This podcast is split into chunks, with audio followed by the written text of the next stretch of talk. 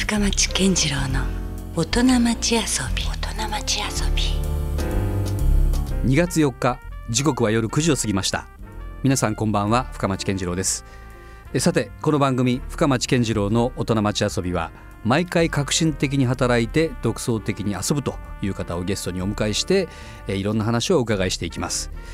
さあ、えーまあ、非常にもう冷えてきましてこの冬の時期、えー、美味しいといえば日本酒ですよね、えー、身の締まったお刺身と熱燗があればもう他には何もいらないっていう感じですけども、えー、ところで今夜のゲストは大川市にあります大正11年の創業の老舗若波酒造の8代目当時今村由香さんにお越しいただきます。全国的に珍しい女性当時である今村さんの経歴とともに、えーまあ、なかなか馴染みのないですね当時というお仕事というのは一体どんなものなのか、えー、その内側に迫ってみたいと思います。また日本酒の楽しみ方についてもレクチャーしていただきますので、えー、皆さんと一緒に楽しく学びたいと思います、えー、お車の運転中の方はごめんなさい、えー、大川で大正11年創業とい。うことですから、はい、もうどうかしたら間もなく100周年を目前にという。う、ね、7年後ぐらいですかね。はい。こういうね九州や福岡っていうのは老舗のこう酒蔵といいますか、はい結構ありますもんね。そうですね。全国でも三番目ぐらいの多さですね。そんなに多いんですか？はい、単位でいくと非常に多いですね。はい。でそんな中、まあ八代目の当時、はい、しかもそれが女性であるという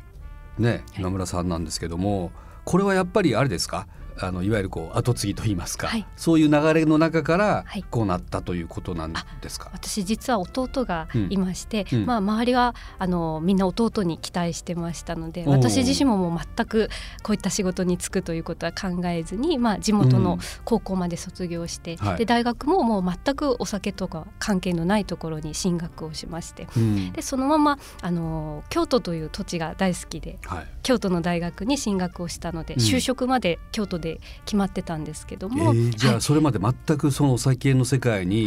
足を踏み入れるつもりはなかったと。全くなかったです。で、女人禁制って言われてましたので。そうなんですよね。はい、割と男社会というか、はい、圧倒的になんか男性が多いんだろうなというイメージはありますよね。はい、蔵のここから先は絶対に入ってはいけないって言われてる。はい、場所がありましたので、全く興味のないままですね。はい。で卒業して、まあそのまま京都に就職という時に父が体調を崩して1年でいいので帰ってきてくれないかって言われたのが実は帰ってきたきっかけですね。意外とそういうきっかけか。ら入る。ね、はい、で実際そこからはじゃあかなりなんていうんですか？もう初めてその実家のお仕事っていうのを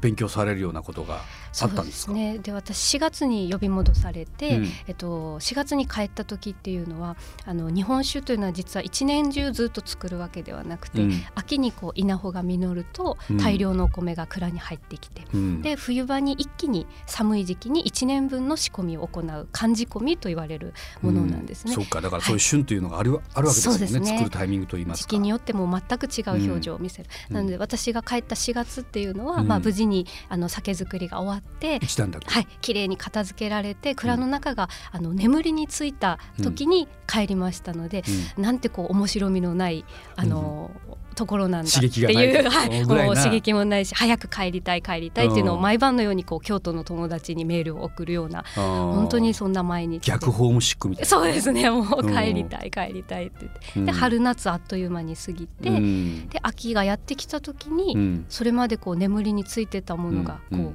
ざわざわとこう仕込みに向けて秋洗いという蔵中の梁をこう清掃してタンクを洗浄してっていう風景が始まった時に、あれなんか私の好きなこう日本的な文化がこう流れ始めてきたぞと。で何気なく過ごしていた、まあ、いわゆる蔵人さんという人たちがこう生き生きとし始めるんですね。である日こう神主さんがやってきて、安全祈願というこう笛の音が流れて、あの1年間。そういう地鎮祭じゃないですけど、沈めるようなお祓いをするんですね。はい。で本当にお酒はこう神に捧げるものというスタートですので、あの信じ事をすごく大切にするんですね。なるほど。であなんか生まれ育ったところにこんなこう世界があったんだということを初めて知って。あそれもまた何かこう日本ならではのこう伝統文化みたいなのをちょっと感じますよね。ね。だってただのアルコールというか飲み物ではないということですよね。はい、そう考え方によってはね。ぱり神に捧げるとか、うん、その年の米をこう最善の努力で味を作り出すというこう戦いでもあり、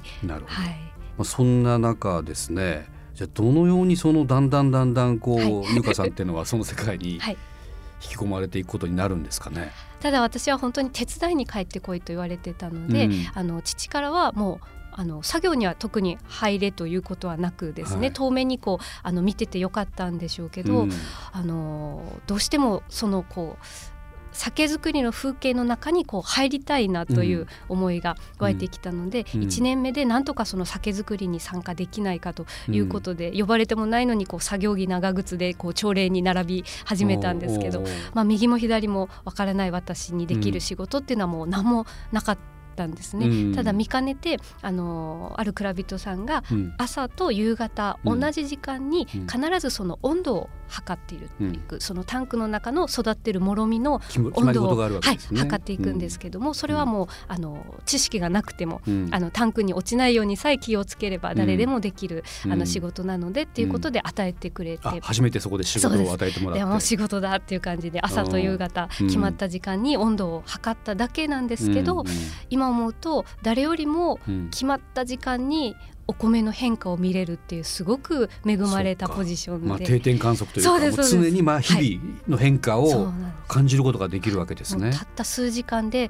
本当にお米だけで日本酒ができてるのに、うん、こう硬かったお米からぷくぷくと泡が出てきて、うん、でなんか乗れるんじゃないかっていうのはもうふわふわっとしたこう泡に包まれて、でそのうち泡がスッてなくなったと思ったら今度ぷくぷくぷくって発酵が始まるんですね。うん、でその表情にもすごく魅了されてそれであのもう洗い物何でもいいから手伝いたいっていうことでやって、うん、で夜になると蔵中にあるこう文献を古い文献を、うん、あのもう手当たり次第読んでということで、うん、まあ、独学でこう勉強を始めまして。いやしかしここまで聞いただけでもなかなか興味深い話ですね。で現在はもう当時ですからね、はい、もうかなりその一番核となる、その中のお仕事されていらっしゃると思うんですけども、はい、それからやっぱそこにたどり着くまで苦労は随分あったんですか？そうですね。で全くその興味のないところから入って、うん、ただその酒造り風景に魅了されて、うん、こう自分で勉強したいと、でもその時にはもう父から帰っていいよと言われて、なのでもう自分で勉強しないと居場所がなかったったんですね蔵の中に、ね、結局お父さんも回復されて、はい、そうなんです。居場所もなくなったと、1年目には机があったんですけど、はい、2年目から机もなくなってしまい、えー、もうそんなもう、はい、もういいぞもう父の小さな抵抗がこう事務所の中にありまして。本当ねよっぽどなんか入れたくなかったんですね、そうだともうあの蔵人さんの手前もそのぐらいしないとっていうのもあったと思うんですけど、でそんな中由香さんはまだじゃあ粘るわけですか、そうですね。それで勉強をして、うん、まあその読んでた本の中に、うん、あの種類総合研究所という国の発酵学を研究されてる国の機関があるよというのを知ったので、うん、そこにあのまず電話をしてみたら、うん、1か月の基礎講習をやってるので、はい、何月に申し込んだらどうですかっていうことを言われればもう藁をもすがる思いでその講習に行ってでそこの講習で今度広島にもあるよと言われると広島に行ってという形で。うん。で2年目からは春夏はその種類総合研究所で寮生活をしてこう理論を学ぶ、うん、で秋になると呼ばれてもないのに帰ってきて、うん、あの酒造りの朝礼に並ぶみたいな生活を6年ぐらい行ったり来たりしました、それは、はい、まあ、お父さんもうすうすどっかでねそうです、ね、気づいてたとは思うんですけども、はい。はい、それに対してノーとか、あのなんか意見はなかったんですか？全く入れとも何ともなく、うん、ただその6年ぐらい行ったり来たりしてる時に、うん、めったにこう父は電話をしてこないんですけど、うん、寮に広島にいたんですけど、電話がかかってきて、今度そのあまおうといういちごが福岡にできるらしいと。でそれでお酒を作ることにしたからって一言だけかかってきたんですね、別にだからどうしてくれとかじゃなくて、はい、事実だけを事実だけを伝えられて。電話が切れて、うん、でもめったに電話のない父が電話っていうことは何かこう、メッセージがメッセージじゃないかと。勝手にプラスに考えまして。でこれは私のライバルは他でもない若波酒造だと。あの彼らよりいち早くあまおうのお酒を世の中に出せたら、うん、その時は居場所ができるんじゃないかっていうことで、うん、そこからこう必死に千載一遇のチャンスだと自分の中で受け止めて。で自分の居場所を作るためのあまおうだったんですけど、蓋を開けると国内初のあまおうリキュールだった。それでもう蔵には居場所はないんだけどもあのの各地の試飲会とかに甘を持ってぜひ来てくださいっていうことで仕事が入ってくるようになりましてで甘おのおかげでこうあの私の居場所もできましてでそのうちにやっぱり周りから「若波酒造の杜氏さんなんですよね」みたいな、あの感じであの言われるようになってきてというような。感じで、まあ、入社して6年目ぐらいからこう劇的に変わったという感じですね。うん、まあ、魔王様様というそうですね。そこはきっかけだったんです、ね、はい、きっかけになりましたね。今その若波酒造さんでは何種類ぐらいのお酒が作ってあるんですか？はい大きく分けると日本酒と焼酎とリキュールの3つになります。うん、でそれぞれに日本酒ですと約5種類ぐらい純米酒吟醸酒純米大吟醸というふうに種類分けがありますので、うん、品目で言ったらもう何そうですね。結構リキュールが今どんどんと増えてますのではい。20弱ぐらいは使い分けがあるんですね。ありますね。はい、で実は今日私の目の前に3つのお酒が並んでいまして、はいでこれ一つはね、まあ、明らかにこう、お酒だなって感じがするんですよ、うんはい、純米吟醸と書いてますもんね、はい、若波、はい、この丸若って書いてるのが一番これは主流の商品なんですか、ね。今うちでは一番人気がある日本酒になりますね。ねこのシンプルなパッケージが逆にまた美味しさをありがとうございます。想像させるようなそういう作りになってますね。そうですね。着物が生かされてるんですけど、はい、はい、この波柄がですね、青外波と言われる、はい、あのよく着物に使われる波柄で、これはどこまでも続くあの吉祥柄というのをあの聞いてましたので、うん、あの映画を見てる時に確かにあの あのもちタイトルでも流れるし。はいあの舞台でもこういうデザインっていうのをね。そうですね。でその時にあ若波っていうのは漢字だけじゃなくてイラストでも表すことができるなと思ってあの、うん、この和歌っていう字そのものは酒蔵がよく使うひげ文字って言われる。あちょっとねなんか筆が荒れたようなねはい、ちょっと乱れたような字の和歌という字に対して、はい、下はデザインだけで波を表現している。で蔵人みんなの和でいいお酒を醸すぞという和上領主という言葉が蔵にはあるので、あの丸で囲んだという。イラストえこのデザインコンセプトなんかも、じゃあゆかさんがされたんですか、はい、でこれは56年前に、うん、あの何気なくこうあのパソコンで作って、うん、あの名刺の片隅なんかに入れてたんですね、うん、6年前に弟が帰ってきまして、その時にいつかこれであの兄弟でブランドを立ち上げようというのを一つの目標にして、うん、へえなるほどね、はい、でこれと、はい、あと両サイドにちょっと可愛らしいお酒がそれぞれあるんですけど、はい、一つはですね、これ若波桃色濁り酒と、はい、これ何ですか？これはですねあのお酒を作る時に酵母というものが欠かせないんですけども、はいうん。あの酵母を作ってる機関が、うん、あの東京にあります。国の研究機関がですね、はいうん、でそこである日あの酵母を培養している時に、うん、アデニンという物質を与え忘れたところ、うん、顕微鏡の中で酵母が赤く反転したらしいんですね。うん、で偶然の発見で、あのその赤い酵母でお酒を作ると、赤いロゼワインのような澄んだお酒ができます。確かにこれちょっと薄いピンク色のようなねはい、ね。色なんです。これじゃあ自然のものなんですね。はい、自然発色になります。さらには濁り酒というのがあの、日本酒にありますけども、はい、お米の成分を残すと白く白濁するんですね、白沈殿してますよね。白いものがね、はいうん、赤と白を今から開けるときに混ぜますと、うん、さらにこう赤と白が相まって淡い日本人の大好きな桜色というか桃色があの発生するという。でお酒もアルコール5%です、うん、ビールと変わらないぐらいのちょっと弱いんですね、はい、非常に、はい、弱めのアルコールにしてるので、あのお酒の入門の方とか、あとはもう色からしてもこうお花見の季節なんかにですねあなるほど。春先にも。はいこれしかも美発泡って書いてますよ。そうなんです。小瓶にしてる理由が、うん、あの、はい、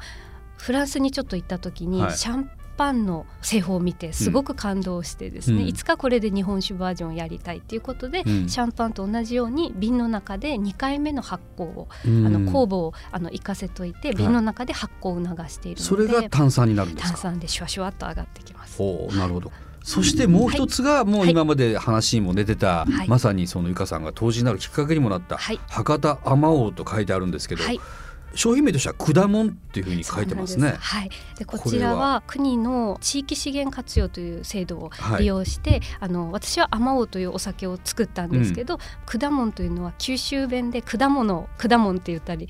しますよね。うん、あ確かに。はい、で九州の九をかけてこれから日本酒に九州各県の代表的な果物をあの漬け込んでいきましょうと。でまずは果物の、えー、福岡バージョンとしてあまおうが出て、で、えー、大分の柚子だとラベルルが、えっと、鮮やかな黄色で色違いでこうずらっと並んでシリーズなんですね。そうですね。これその中の博多マオバージョンなんだけども、はい、いろんじゃあこの果物だけでも結構な種類が、はい、果物シリーズは今ゆゆずそれから宮崎の、えー、ガバですね、うんうん、はい。いろんなガバまであるんですか、はい、うんあとは沖縄のパイナップルが今試作中だったりということで、うん、はい。まあ今まさにね、あまおうとですね、それともう一つは、えー、この何でしたっけ、発泡酒。はい。あ、微発泡そうです。微発泡清酒と言われている、はい、桃色濁り酒若波という、はい、これはね。あのさすがや女性当時だなと思いましたもうねあんまりこうお酒日本酒のイメージが湧かない人にとっても、うん、まあ、あるいはお酒はあんまりまだそんなう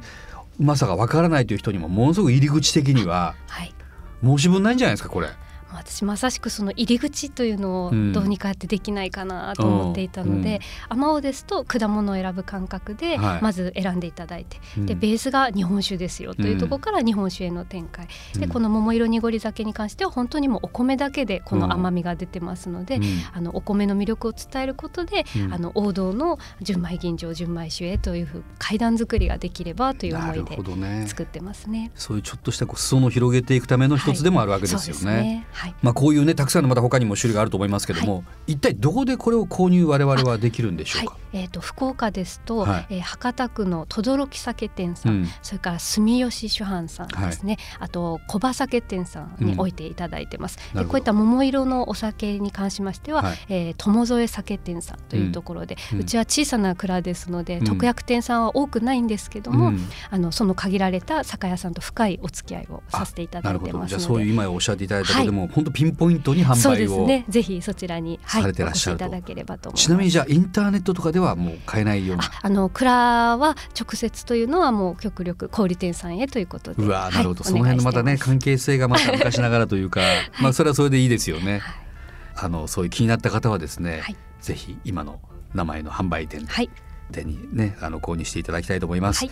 さあじゃあの引き続きですね来週もまたあの今村由香さんとはお話をしたいと思います、はい、えー、今度はちょっとまあお仕事から離れたプライベートなんかの話もね、はい、少しお伺いできればと思ってますので引き続き来週もよろしくお願いします、よろしくお願いします。ありがとうございました。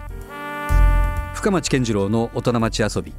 今夜は大川市にあります大正11年創業の老舗若波酒造の8代目当時今村由香さんにお越しいただきました来週は全国的にも珍しい女性当時である今村さんのプライベートに迫ってみたいと思いますのでお楽しみに。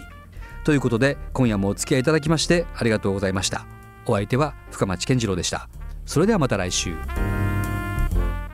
LoveFM Podcast LoveFM のホームページではポッドキャストを配信中。スマートフォンやオーディオプレイヤーを使えばいつでもどこでもラブ f m が楽しめます。ラブ FM.co.jp にアクセスしてくださいね。LoveFM Podcast